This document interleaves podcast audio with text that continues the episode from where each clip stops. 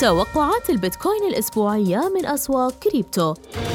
اهتم العالم في نهاية 2019 بالعملات المشفرة على الرغم من اعتراض الكثير من دول العالم على تقنية البلوك تشين والعملات الرقمية التي اجتاحت السوق الاقتصادي.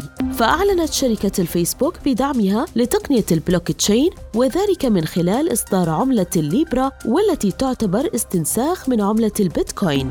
استطاع البيتكوين في نهاية عام 2019 أن يستحوذ على 71% من الحصة السوقية لسوق العملات الرقمية ولكن لا ترتبط الحصة السوقية بمستوى الأسعار. ففي الأسبوع الأول من العام الحالي فقد البيتكوين أكثر من 15% من قيمته. حيث أصبحت العملة تحت مستوى السبعة ألاف دولار ولكن القوى الشرائية بدأت في إنقاذ الموقف وذلك من خلال الإقبال على شراء العملة في البورصة وبالتالي أغلق الأسبوع الماضي باختراق المنحنى السعري لمستوى الثمانية ألاف دولار.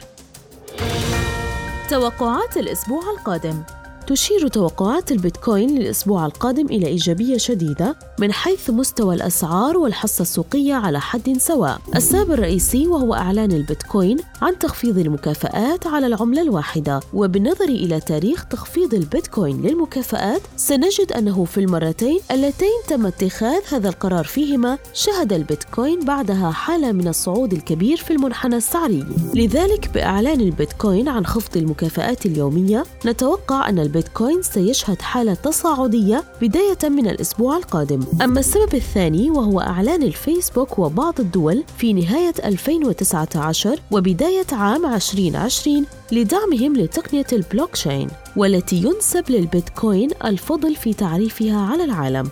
توقعات البيتكوين في وصول المنحنى السعري لمستوى التسعة ألاف دولار. مع تمنياتنا لكم باستثمار ناجح أسواق كريبتو dot com